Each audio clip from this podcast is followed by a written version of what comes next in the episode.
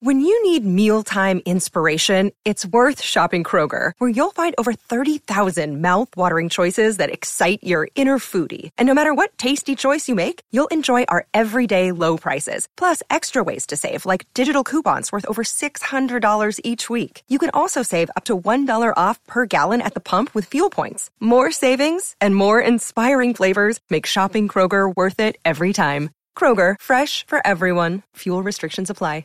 Another day is here, and you're ready for it. What to wear? Check. Breakfast, lunch, and dinner? Check.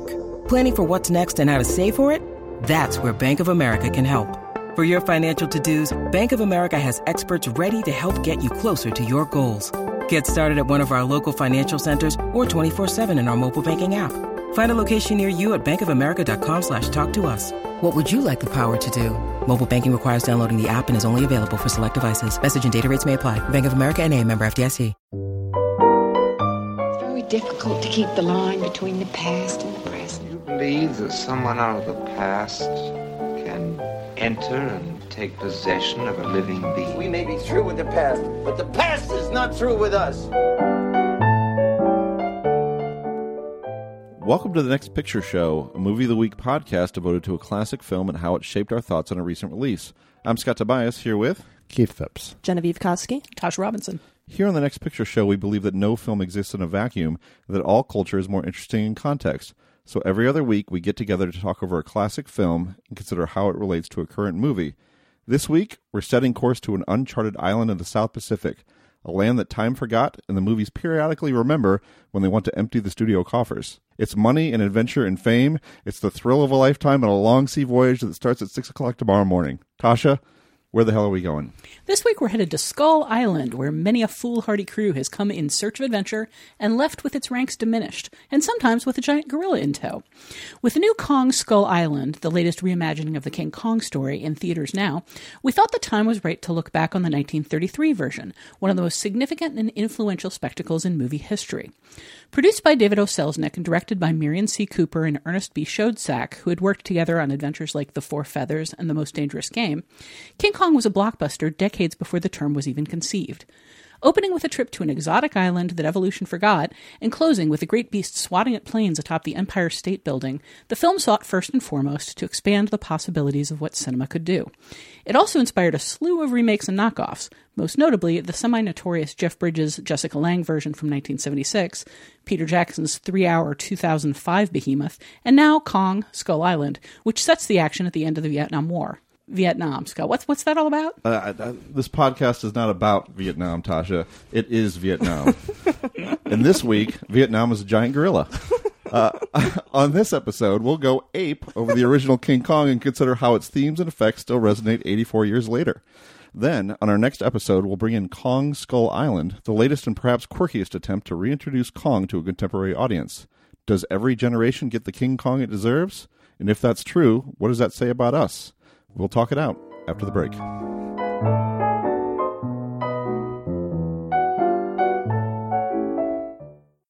What's your name? Ann Darrow. Fine. I've got a job for you. Costumes on the ship will fit you. Broadway shops are still open. I can get some clothes for you there. Come on. But, but, what is it? It's money and adventure and fame. It's the thrill of a lifetime and a long sea voyage that starts at 6 o'clock tomorrow morning. No, wait. I. I don't understand. You must tell me. I do want the job so, but. I, I can't. Oh, I see. No, you've got me wrong. This is strictly business. Well, I only wanted. Sure, sure you did. I got a little excited and I forgot you didn't understand. Listen, I'm Carl Denham. Ever hear of me? Yes. Yes. You make moving pictures in jungles and places. That's right. And I picked you for the lead in my next picture. We sail at six. Where to? A long way off. Now listen, Ann. I'm on the level. No funny business. What do I have to do? Just trust me and keep your chin up. King Kong opens on a chartered boat in the New York harbor, where Carl Denham, a filmmaker known for taking audiences to exotic locales, is not letting anyone know where he's going. There's some griping about his eccentricity and his refusal to reveal any details about the trip, but Denham asks for a leap of faith. Quote, Listen, I'm going out to make the greatest picture in the world, something that nobody's ever seen or heard of. They'll have to think up a lot of new adjectives when I come back. This is the definition of hubris, and Denham pays for it in mass catastrophe both on Skull Island and the island of Manhattan, where scores of people lose their lives in service of his ambitions as a showman. But it's also what baseball players refer to as calling your shot, like Babe Ruth pointing his bat to the center field bleachers and knocking a homer on the very next pitch. For the team behind King Kong, it took a lot of nerve to make a movie about a movie, especially when they were setting the same expectation with audiences that Carl Denham sets with his crew before shipping off. The miracle of King Kong is that you can look at it in 2017 and still be astonished by how big a swing it took for the fences and how it landed at a different scale of movie in the cheap seats. King Kong has opened up discussion on any number of fronts, from screen violence and sexuality to its racial implications to the legacy of its special effects. But what stands out to me about it is that impulse to push the medium to the limit and, to paraphrase Carl Denham, show people something they've never seen before. Before digital projection came along and ruined my life, uh, film was a magic show built on the illusion of celluloid running through a projector at 24 frames per second. But the history of film is a history of filmmakers having to continue to find ways to astonish the audience, whether through the introduction of sound and color, through large formats like CinemaScope, Cinerama, and 70mm, through technical innovations like 3D, or through movies that overwhelmed you with the sheer size of their scope and ambition. King Kong falls into that last category, along with films like The Birth of a Nation, Lawrence of Arabia, Jaws, and Star Wars. It was an evolutionary leap forward, one of those films through which vast swaths of cinema itself can be accounted for. We see its influence in the remakes by Dino De Laurentiis and Peter Jackson and now Jordan Vogt Roberts. We see it in the effects work of Ray Harryhausen and others that followed. We can see it in the countless monster movies that followed in its wake. But mostly, we can look at King Kong, now and forever, and understand what it means to dream big and how dreaming big has kept cinema alive. Ladies and gentlemen, I'm here tonight to tell you a very strange story. A story so strange that no one will believe it.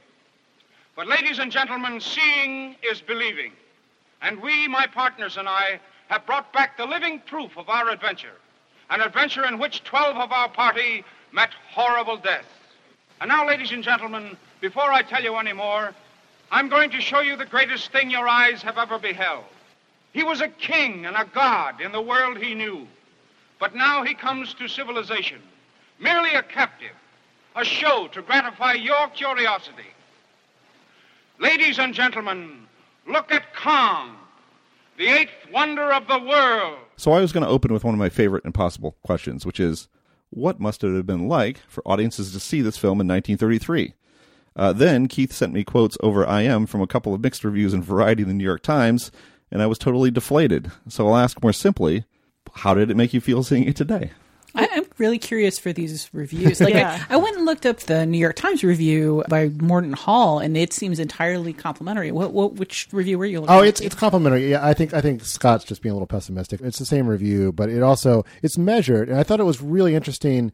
We had this sort of idea that older audiences at the time were naive and like could be tricked by these special effects that now look kind of you know constructed to us. And you know the train came right at them and they all flinched. You know, and it's not necessarily the case. There, there's an account of, of you know received by many a giggle to cover up fright is a quote and Constant exclamations issued from the Radio City Music Hall yesterday. What a man! Observed one youth when the ape forced down the great oaken door on the island, which I thought was fun. But the variety review is interesting too because it talks about how the audience has to, quote, become accustomed to the phony atmosphere at which point they may commence to feel the power, which is, I think, an interesting, a pretty smart way of looking at how special effects work for us. You kind of have to buy into the to the dream that they want you to sink into. This sounds uh, strikingly like your defense against Yeah. the term dated. dated. yeah, I know. I know. I wrote a whole piece and then I was on a podcast, so I'm going to I may repeat myself, but uh, but I think you have to kind of stop resisting the movie, or else it's not going to work for you. Oh, it's a whole other discussion. I don't want to sidetrack it, but but I thought uh, it's kind of interesting to go back to those original reviews. Yeah. Uh, as for how it works for me now, I I, I love this movie, and and uh, I tweeted something to this effect, but it's like I forget just how brutal this movie is in Yeah. between viewings and how effective that is. Like those, some of those shots, like the shot where Kong holds the woman who's not Fay Wray in his hand over the screaming crowds in New York. That's just terrifying. still, you know, I mean, that's just so effective. I mean, you feel her helplessness in, in that moment. Um, I don't know. I, I think this and the movie is, is remarkable. And some of the things they do, there's some neat uses of scale. Like when you see how huge Kong is, and you see Kong kind of dwarfed by the by the cave that he goes into as well. You kind of get a sense of just how huge this world is. Um, I, I'm I'm a fan. I'm I'm a, I'm a big That shot of him entering the cave is, uh, to me, is one of the, the best things in the movie. Mhm. I mean, the, the cave itself, I don't know if that was just they just had a different person paint that, or they used a different kind of process to get the depth. But it has a, a realism and a depth to it that just feels very, it feels ancient, you know, which is something they're going for with a lot of the effects here in terms of all of these dinosaurs running, running around. Um, I was also just really impressed by the the effort made to create scale, like over and over and over. In the the sequence where Denham and his crew is fighting the first dinosaur that they encounter, it's in the background. They're in the foreground. It's very obviously two different shots, but it's like integrated really well. It's got kind of a Gertie the dinosaur back and forth feel where it's Mhm. all just timed up. But then when they actually kill it and they start walking by its body, which is just hugely close up and looming over the screen, you really feel the weight of that dinosaur, like in a way that really wasn't common for the for that kind of like mixed uh, two panel shot at the time. Yeah, well, Willis O'Brien knew what he was doing. All right, I guess this is a point where I have to admit that I never saw King Kong before this, and this is my my first time seeing it. And I actually saw it after watching Kong Skong. Kong, I'm going to call this movie Kong Skong Island so many times. But I, I watched it after seeing Kong Skull Island, so it, it's interesting hearing you guys talk about scale because by comparison, the original King Kong is much smaller than the the versions of Kong that we've gotten since then. He's just gotten bigger and bigger, and he's quite large in uh, Skull Island. He's still growing, according Yeah, to yeah, that's right. But I was so happy that I had a reason to go and watch this movie because it's a movie that felt to me a lot like Psycho. Like you just, it's such a part of the canon, and it's been referenced and remade so many times that you feel like you know it even if you haven't seen it. And I did not know this movie at all. Like, I mean, I all the stuff on the island was new to me at all. Basically, I mean, we don't even see Kong until like almost halfway into the movie. I think like 45 minutes in is when we first see him. So all of the the lead up to that, it struck me how cinematic it was and how good the pacing is. And it, like it's really an entertaining movie even 80 some years later. And like it does feel like a blockbuster before the term was coined which is i think what you said scott. I mean there's lots of stuff that maybe doesn't hold up so well to modern scrutiny which i think we can get into. Or maybe it didn't even hold up that well to contemporary scrutiny based on on those reviews. But as far as just a viewing experience in 2017 i, I really enjoyed it The characters are really lively uh, in a way that's Mhm. just kind of surprising for uh, seeing a movie of the time compared to Kong Skull Island. Like, it feels like you don't spend enough time with those characters Mhm. and you don't get to know them, and they're all a bunch of stereotypes. But the, the ones in the original King Kong, they do kind of take time to establish like who the key players are, what their personalities are like, and how that's going to drive the story in a way that I thought was pretty interesting. Uh, yeah, I mean, I, all that stuff with Carl Denham going into New York and casting Mhm. his Mhm. lead actress is Fr- from the breadline. Well, no, not from the breadline No, exactly, but from the. She was uh, thinking about stealing an apple or an orange or and before that, before that though, like he was he was hitting poverty. The, Yeah, the, like the flop women's house. shelter. Yeah, Yeah. exactly. Yeah. yeah, and just I'm and I going to mean, go find a star for this movie if I have to marry her myself. and she's incredible. I mean, just Fay Wray is just Yeah. is, Yeah. is Oh, just I'm- so full of spirit and adventure and just like Oh, the the test shots on the deck of the ship where he's like calling out to her like what to do, like look higher, look higher. You want to scream, but you can't scream, and it, like it's so great just like watching her face go through that with him narrating it. Camera. Look up slowly, Ann. That's it. You don't see anything. Now look higher. Still higher. Now you see it. You're amazed. You can't believe it. Your eyes open wider. It's horrible, Ann, but you can't look away. There's no chance for you, Ann. No escape. You're helpless, Ann. Helpless. There's just one chance. If you can scream, but your throat's paralyzed. Try to scream, Ann. Try. Perhaps if you didn't see it, you could scream. Throw your arms across your eyes and scream, Ann. Scream for your life. And Yeah. still the gold standard, I think, for screamers. Oh, yeah. uh, in, Yeah, in horror movies. Did, did, did she originate the hands by your face scream? The look at my beautiful face while I scream move? uh, that's a pretty good move. I That never realized that, but yeah, that is kind of that's a self-framing move, Yeah. isn't it? Yeah, I had the same reaction seeing it again as you did, Genevieve, of just the thrill of seeing a movie that just is such a skeleton key that unlocks a million other movies. And just being there at kind of an origin point for a certain type of cinema that is really uh, dominant now. I mean, uh, rare, rare then, but dominant now. That scale and that size, that pacing, just a relentless a relentlessly paced film. It's it's fairly long, I guess, for the for the time. It'd be it's uh, about an hour and forty five minutes, but uh, there's not not a lot of fat on it. Yeah, but it, it still takes the time to feel leisurely. I mean, a lot of films that that don't have the budget for more than a few like big special effects shots kind of dole them out like grudgingly. Mm-hmm. This movie spends like so much loving time like watching Kong, watching the dinosaurs, like as though they had all the money in the world to burn. Like at the point where he he climbs up on the the top of his mountain, kind of uh, like before he starts uh, getting Fay Wray naked. Uh, there's just like kind of a leisureliness to that. That's kind of okay. I've just killed like twelve dinosaurs. I really need a break now. and the movie just kind of takes a breath there. That's a really nice breath. I mean, both both because it's a beautiful shot and because it's just this sense of unlike a lot of modern blockbusters, you don't need to have frantic action okay. every single I can, minute. I can I can see where you're where you're coming from there for sure. I mean, it doesn't feel baggy. I'm not disagreeing with you. Like usually when you say a movie, No, no, that's what I'm saying. I mean, it's the pacing's not slack. Uh, yeah, in, it- in any way. exactly. It's not. Well, it's pretty perfect. It's not slack, but it's also not rushed or panicky. Well, and also that that lead up before they get to the island is so anticipatory because you you know from Denham's behavior that something is there, and to go to your impossible question, Scott, of what it must have been like to you know see this in 1933, audiences didn't know that Kong was there. You know, like compared to Skull Island, you get Kong in the very first scene because audiences are coming to this movie to see King Kong. But in the original, there's just all this build up to that first shot, or really the first roar of Kong. And it does take its time in comparison to, I think, what we think of as modern blockbusters. But it really works just in terms of, like you said, letting us get to know these characters and kind of establishing a story among the human actors while letting this mystery play out beneath it all. That's that I'm going to call BS on the the so-called old Arabian proverb. Oh, Uh, yeah. it's like a whole little poetic moment about Beauty and the Beast. Yeah, the beauty killed the beast thing is hammered home quite hard. What, what does it mean, guys?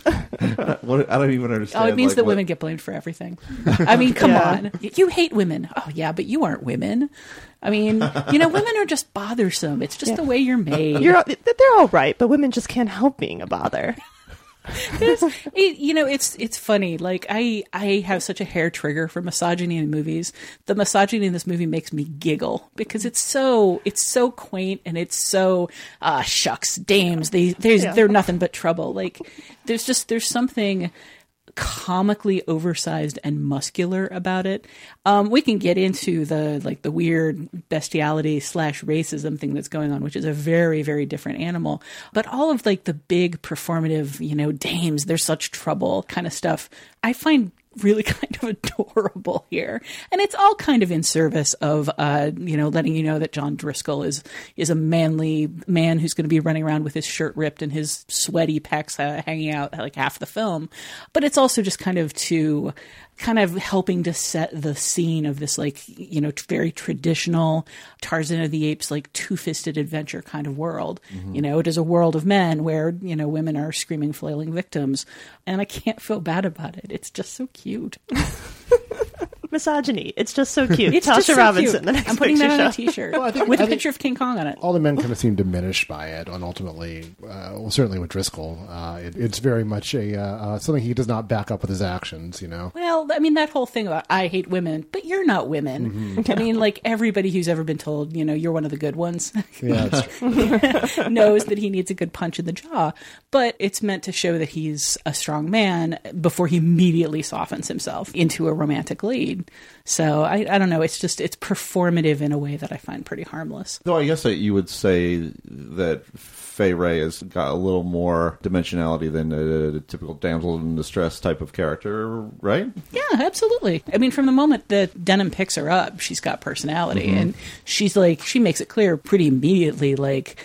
I'm starving to death, but like if you Yeah. want if you want something untoward, you can get bent. Like she's got moxie. She does have lot, lots of uh, moxie. And I think she she comes and she does surprise them. I mean, whether you know she's like the one exception to all to all women or whatever, she is she is at, at the very least surprising to them and, and uh, adventurous spirit for sure. Well, she's surprising to the Islanders too. She's a, a blonde white lady. That's true. Yeah. Hey, she's worth six native ladies. Yeah. apparently on Yeah. the open market. That's how it works.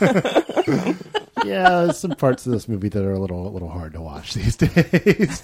well, I mean, should we try to get into those parts a little bit? Let's get into like the the big relationship, the relationship between Ann Darrow and King Kong. What are some of the dynamics involved in that, uh, racially and sexually? Okay, so racially speaking, uh, Gene Demby of NPR's Code Switch um, recently did a piece about whether it's possible to make a King Kong without racial implications, Mhm. without kind of the shadow of racism that's always hung over all of these films. And they kind of look at the new one and and look at the history of these movies to to examine them, and their answer is basically no, not really, because these movies come out of a history of you know stories about Africa, the forbidden continent, that are all kind of predicated on the idea that like Africa is this dark, mysterious place, literally full of dark, mysterious people, and that the dark, mysterious people are very animal-like, and the animals are very people-like. It's just this whole weird admixture of like European complete non-understanding of other cultures. I mean, that hangs over it pretty heavily.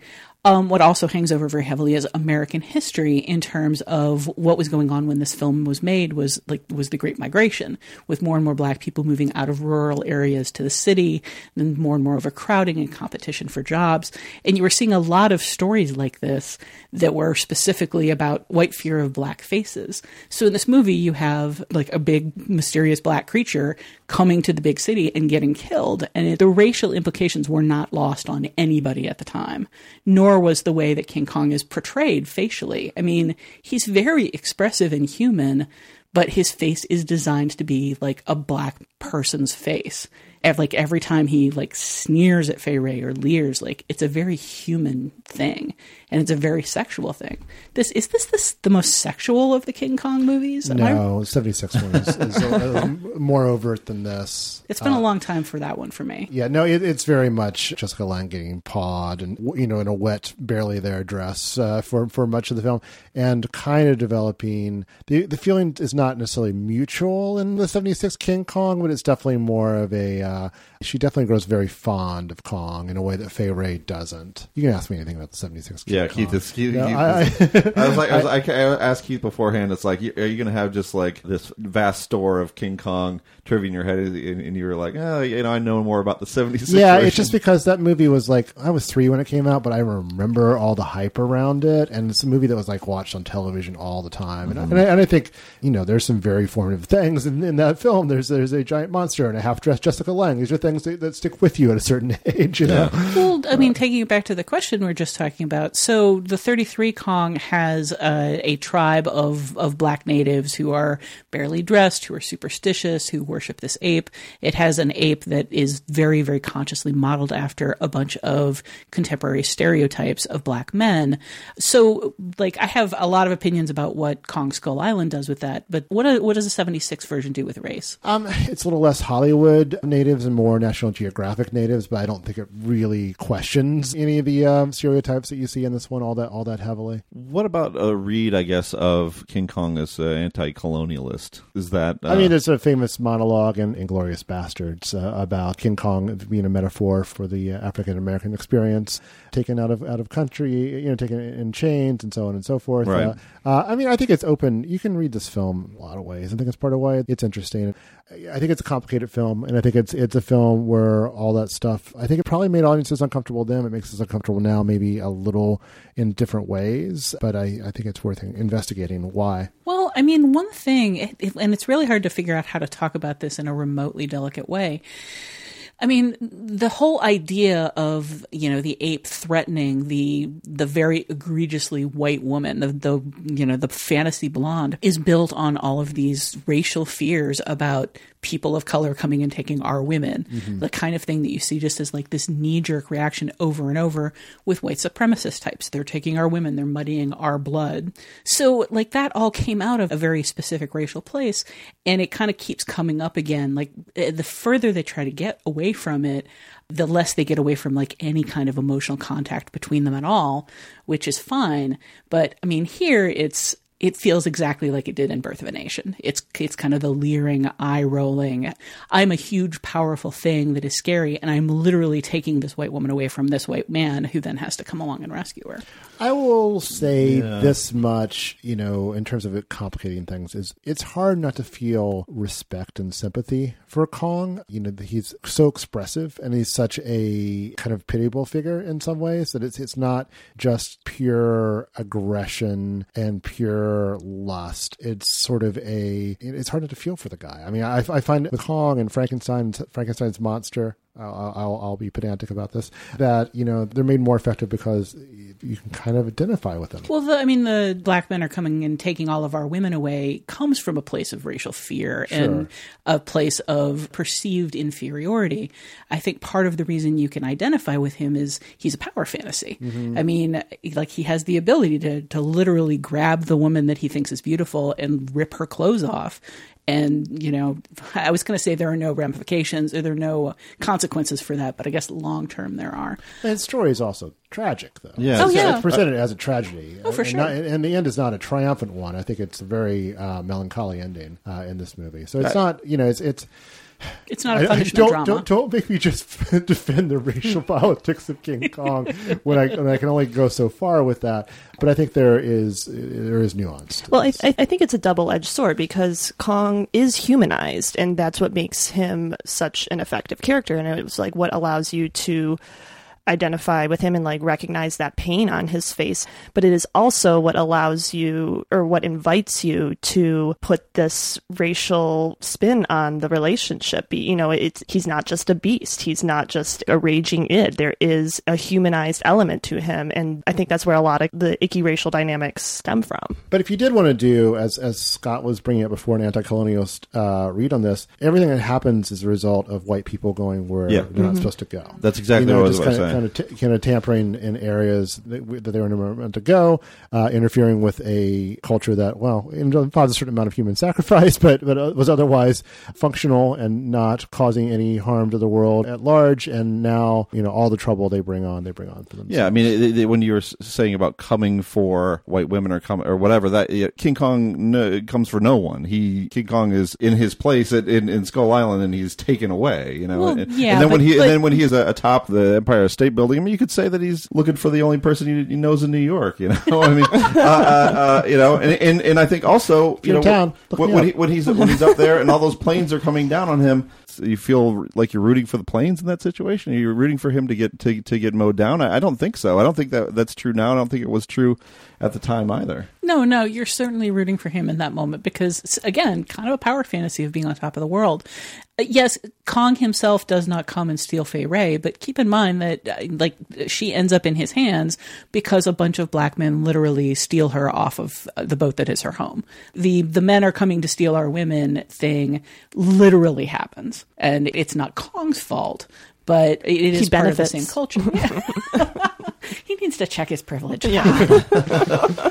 check his ape privilege. But I'm I'm certainly not arguing that our sympathies are not with Kong in the story. I'm mostly talking about the cultural background in which this film was oh, made. Oh, yeah, no, some of the cultural assumptions and some of the specific stories that led to the story that, that were used to inspire the story and were part of like the background narrative that people at the time would have understood culturally and metaphorically. But yes, of course it's a tragedy when he's dragged off in chains and and killed. You know, it's a he's this is every every animal on the loose story that we've ever seen. You know, the the story the other day about the cow getting loose and running around New York. You know, the llamas that got loose. Uh, every time an animal gets loose and runs around, and we follow it live on streaming, you sympathize with the animal. Mm-hmm. You know, you're not I mostly worry about the 12 monkeys virus when I see those stories. But, llamas don't carry twelve monkeys viruses, Keith. okay, good. So I, I guess if you're talking though about a matter of degrees, if we're going to talking about this being on the on the on the racism spectrum, um, that that this would be if you were going to uh, compare it to something like The Birth of a Nation, I mean, Birth of a Nation, you know, the the black characters in that film are horrendously depicted thoroughly. There is no sympathy whatsoever. There, you get this, you know, fairly notorious shot of uh, blacks in some sort of a congressional situation, some uh, some sort of state congress. Is that right? You know, when you're looking at me, you're looking at someone who knows he should probably watch Birth Okay. Nation one of these days. no, but it's you, you actually should because it's because again Sure. it's, it's it's foundational. But the uh, and then there's the this whole bu- business about black men you know terrorizing, raping a white woman. So so in that sense, I mean there is zero sympathy. Mm-hmm. Whatsoever, that is just a virulently 100% racist. So this is maybe just you know just a little notch, a notch above. But, uh, Oh, I- I think it's several You know, there's, notches there's above. several notches above, right? So I just want to make that a little bit clear. There's a little more nuance to it than that. There's a big difference between evoking uh, like racial dynamics and racial issues and validating them. Yeah, And I think King Kong definitely skews more to the evoking side than necessarily commenting one way or the other. And, And again, just you know, it's part of its time. It reflects its time, and it reflects the both the cultural history and the like the political history of its era. I the, mean, the Merian C. Cooper will, will will give you the cigar as just a cigar uh, explanation, which I guess probably uh, he's probably the only one who buys that one into that one. But well, you know, don't necessarily look for the artist to understand the full Yeah. impact of their work, and I'm even more that. so when it's like eighty plus years later. yeah, I know. Isn't that a thing too? When you watch uh, a film from like 1933, and you're like, everyone involved in making this film is not alive anymore. You yeah, think Fay about- Wray, you think Fay about Wray that? lived for a long time, though. She had a cameo in that '90s remake of Mighty Joe Young. She and Ray Harryhausen, who did the effects for the original Mighty Joe Young- was also Willis O'Brien's kind of heir. Mhm. Um, cameo as a couple at a party in that, which is kind of a nice thing. But Well, that's what I want to shift to now. Anyway, if you mentioned Harryhausen, what about the effects of this film? I mean, you know, we talk about like the legacy of King Kong. The effects are, are certainly part of that legacy. What do you think of them now? Uh, I'm, of course, uh, utterly charmed by them and, and, and love them, but they can be a little bit, even at the time, mechanical. I don't know. I think these creatures have such personality. Every one of them, uh, the Kong encounters and, and fights, there's a lot of character to them, even as they're fighting Kong. I mean, and, and I find, you know, I, I still find them really impressive. I mean, eh, I'll do my my line is always like these are the effects that are in the world that you know you're in the world of these effects, and, and you should try to enter that world and be into it. And you know, on Skull Island, things can be a little herky jerky, but uh, but uh, that's just the way the creatures work there. I, I will say the first shot of Kong is not the best shot of Kong, and uh, is maybe the source of some of those uh, giggles that, that were in that review you quoted.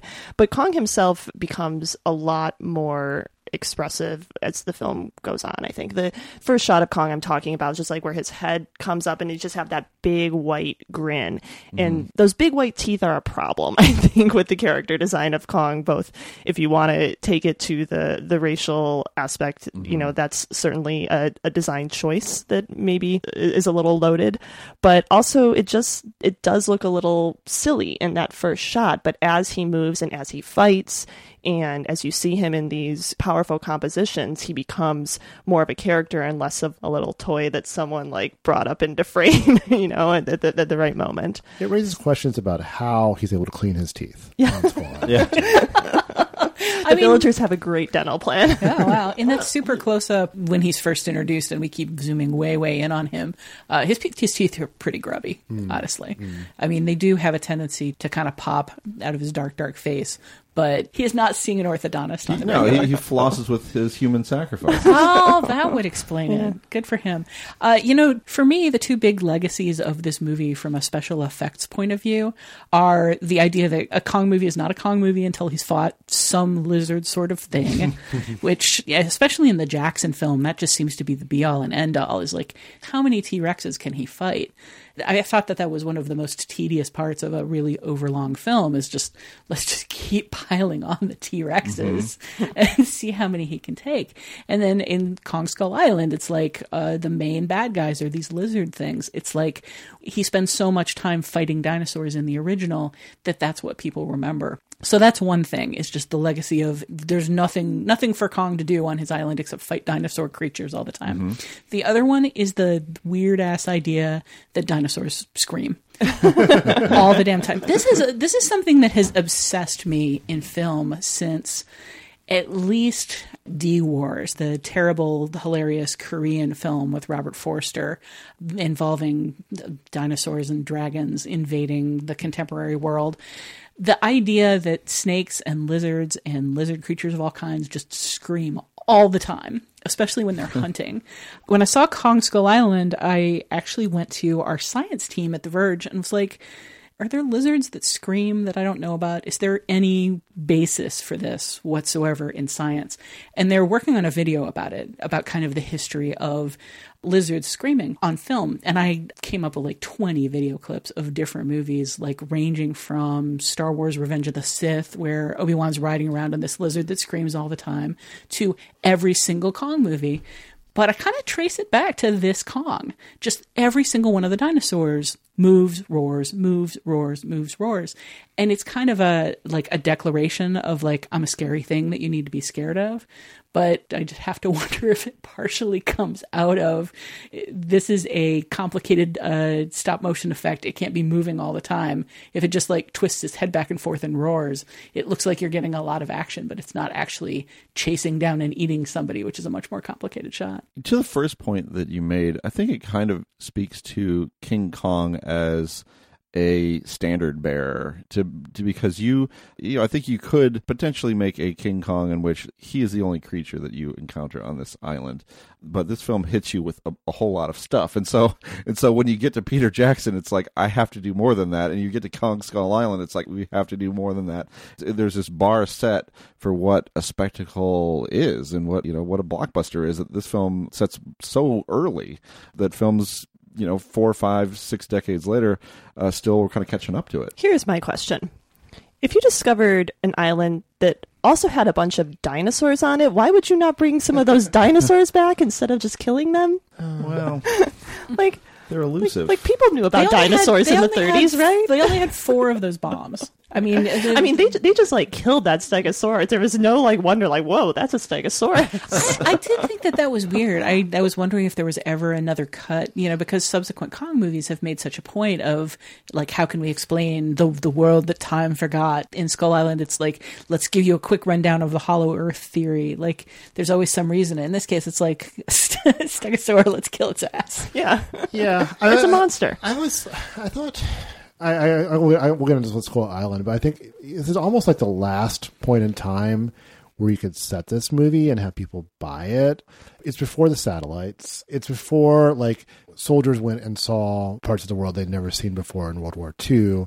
Uh, I mean, specifically like South Pacific and, and all this. And, and this is all for this is this is when to Western audiences there's huge parts of the globe that were just unfilmed and unknown and uncharted, and you can still believe in like lost islands. You know, I, I'm not sure that you would make this movie even 10 years later. I'm sure there were Lost World movies. I know there were Lost World movies made after that, but but I think this is this is kind of time for maximum impact on the on the culture when this movie came out. I mean, they're still making Land of the Lost, Journey to the Center of the Earth, like that yeah, kind of thing. Yeah. But but as you say, they always have to shoehorn in this explanation for. Well, this is like, of course, there's a land where this this stuff Yeah. happens. There's all kinds of crazy stuff we haven't seen yet. Yeah. There's all kinds of stuff on the parts of the map that haven't haven't been filled in. I mean, I'm just saying, he pro- sense. Denham probably would have made some pretty good money if he had a T Rex to, to show in New York too. So, and Not we all now- know how that not turned now- out now- in Which- the which- Lost World.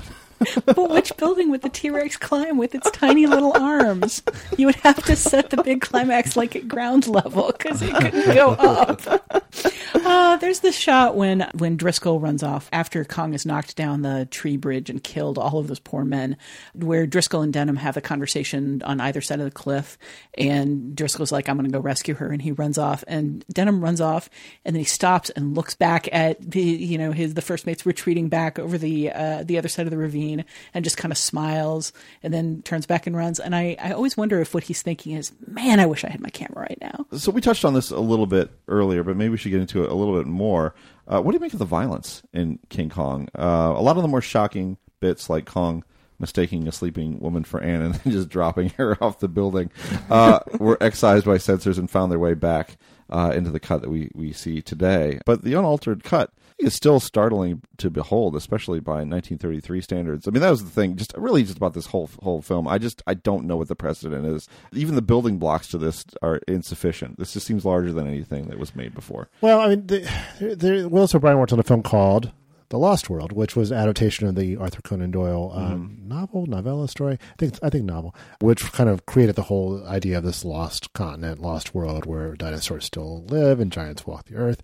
That's it's a neat movie if you ever get a chance to see a silent film, and the effects on it are really cool. But it is very much like there's much less of a plot to it. It's kind of come gawk at the monsters, if if I recall correctly. I just and I just recently watched uh, the most dangerous game, Right. Uh, which the same sets were used for Mhm. both films, and that has its you know that also has Fay Wray and it has uh, some similar themes and backdrops. But in any case, uh, t- to the violence.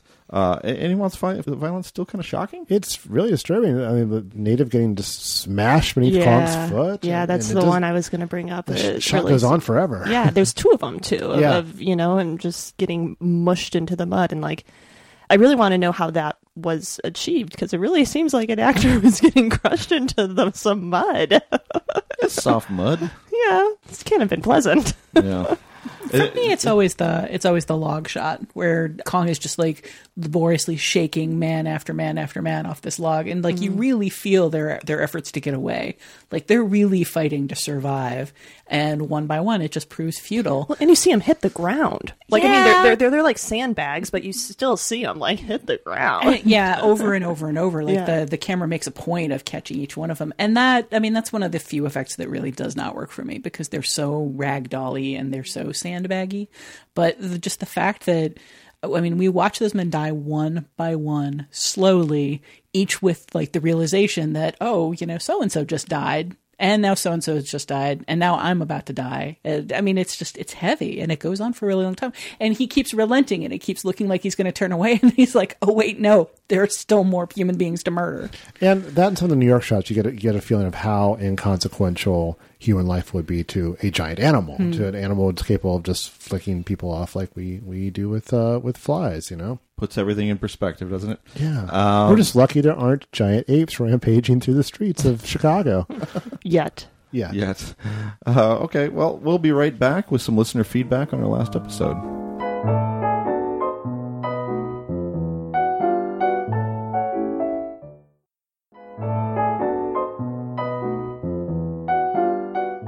Get Out has already surpassed $100 million on a $5 million budget and appears destined to be one of the most successful horror films of all time. Given its popularity and the provocative nature of its themes, our listeners hit us with quite the deluge of opinions about our last episode, which paired it with Wes Craven's The People Under the Stairs. In fact, people were so amped by Get Out that all of our letters were about it. and most of those letters were quite long, so these are edited a bit uh, for concision. All these letters are Get Out related and very spoiler filled, so if you have not seen Get Out, and why haven't you, go check it out and then listen to this part of the podcast. Our first letter is from Keith. So, Keith, since your name is also Keith, uh, do you want to get us started? Yeah, one of the biggest horror movies of all time. That's that's kind of cool. Yeah. Yeah, that's uh, all right. So the other Keith from Virginia Beach writes, "I just wanted to jump in with a quick, and this is in quotes, hot take on why Rod's police report, the most criticized scene in Get Out, represents one of the most interesting and subversive commentaries on the black experience in America. I remember reading a book. I want to say Jon Ronson's book on conspiracies, Them." That argued it is easier to understand how conspiracies take hold if you look at their societal context. With the African American community, it does not take a lot of imagination to see why there might be a seated distrust for the government and authority figures. Recently, Kyrie Irving, point guard for the Cleveland Cavaliers, revealed that he believes the earth to be flat.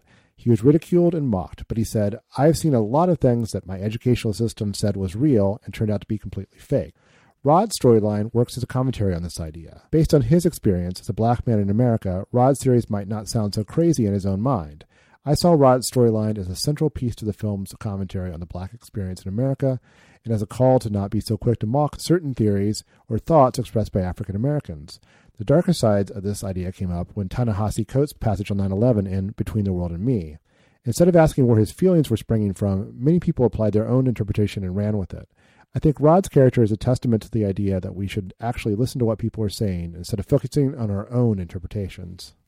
I mean, whenever somebody in a conspiracy movie tries to describe what's going on, it sounds insane and the authorities laugh at them. I think it's interesting here that he's presenting his theory entirely to a group of black cops.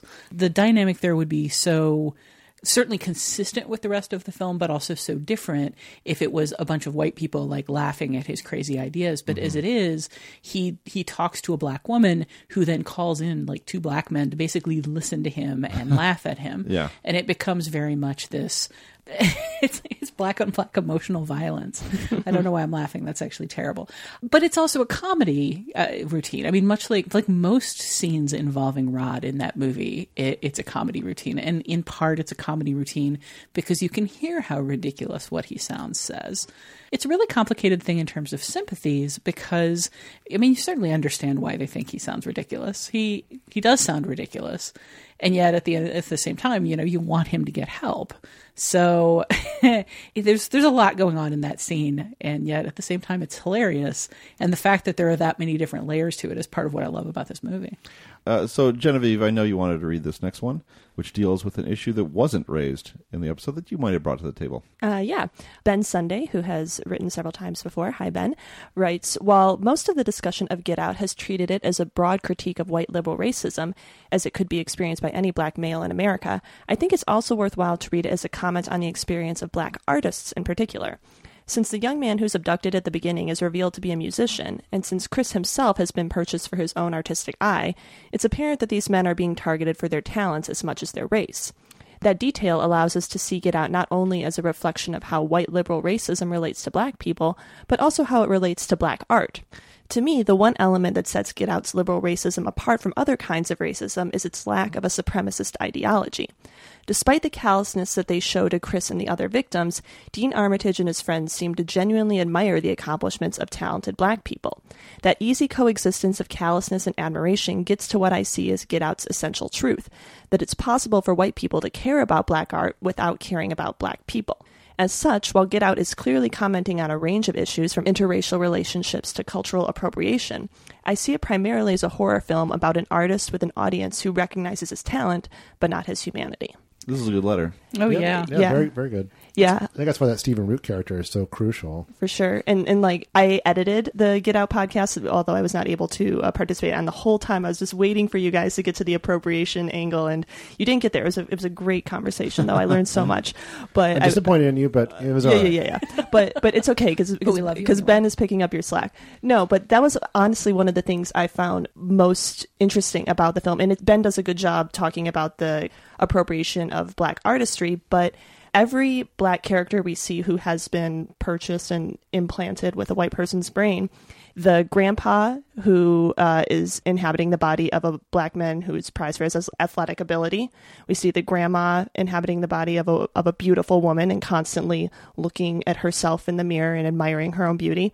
And we have these two characters uh, that Ben mentions who are valued for their artistry. And if you think about it, like athletic ability, beauty, and art, like these are the things that from black culture that is kind of constantly appropriated by white culture. And I think that's not an accident at all. No, not at all. No. It had escaped me on first viewing that the grandfather who has stolen the a younger body and is running in it mm-hmm. at night is also the grandfather who lost to Jesse Right. Owens. Yep. And there's just that feeling of I, you know, I lost to a black man. I must become a black man.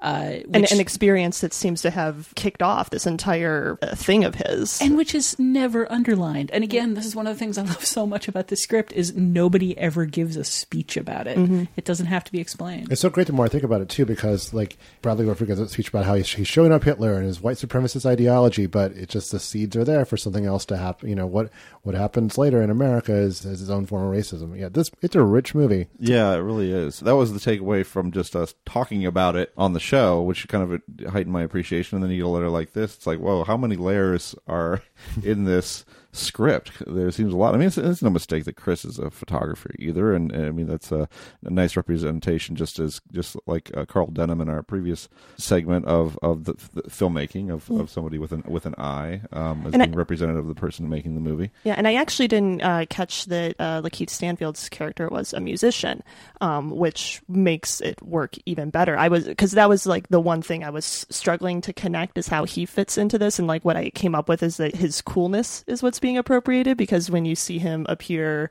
later in the film, he is very decked out in what I, I would think of an old white man's uh, idea of a super cool outfit would be.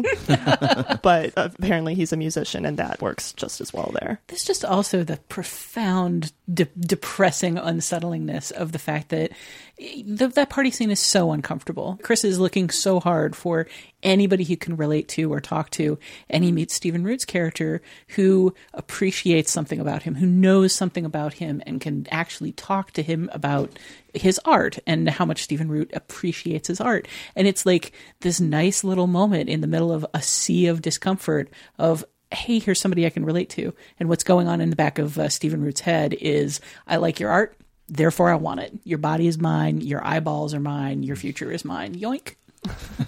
Yoink. why, why wasn't that effect used? Uh, that, sound effect. That was a good one. Uh, that was apparently a very, very late, uh, like post production removal. Yeah. They just they dubbed right over the yoink. It's like a scar and fine leather, that uh, flaw. So, uh, one final note we got from listener JP had the subject line Get out, the photo negative of being John Malkovich. You got to think about this hard, guys. Uh, JP suggests that the body swappers in both are climbing in different directions on the sho- social ladder. He also agrees with Tasha that, quote, psychic burial slash paralysis is a truly horrifying fate, unquote, and notes that Catherine Keener is partially responsible in both films. So, did we miss a, a good pairing here? Oh yeah, Those That are an, an interesting trio of aligned uh, ideas. Yeah. Catherine Keener, don't don't let her send Yeah, you she's the the, that's place, the link. that's the link that is uh, most uh, pertinent to me, Catherine Keener. Well, also just uh, I think the appropriation ideas and uh, being John Malkovich, that same sort of sense of of entitlement of I like your life, so I'm just going to take and, it. and talent and you know being able to experience the world through someone else yeah as always we appreciate when our listeners share their thoughts and their recommendations to reach us you can leave a short voicemail at 773-234-9730 or email us at comments at nextpictureshow.net we may feature a response on a future episode or post it on facebook for discussion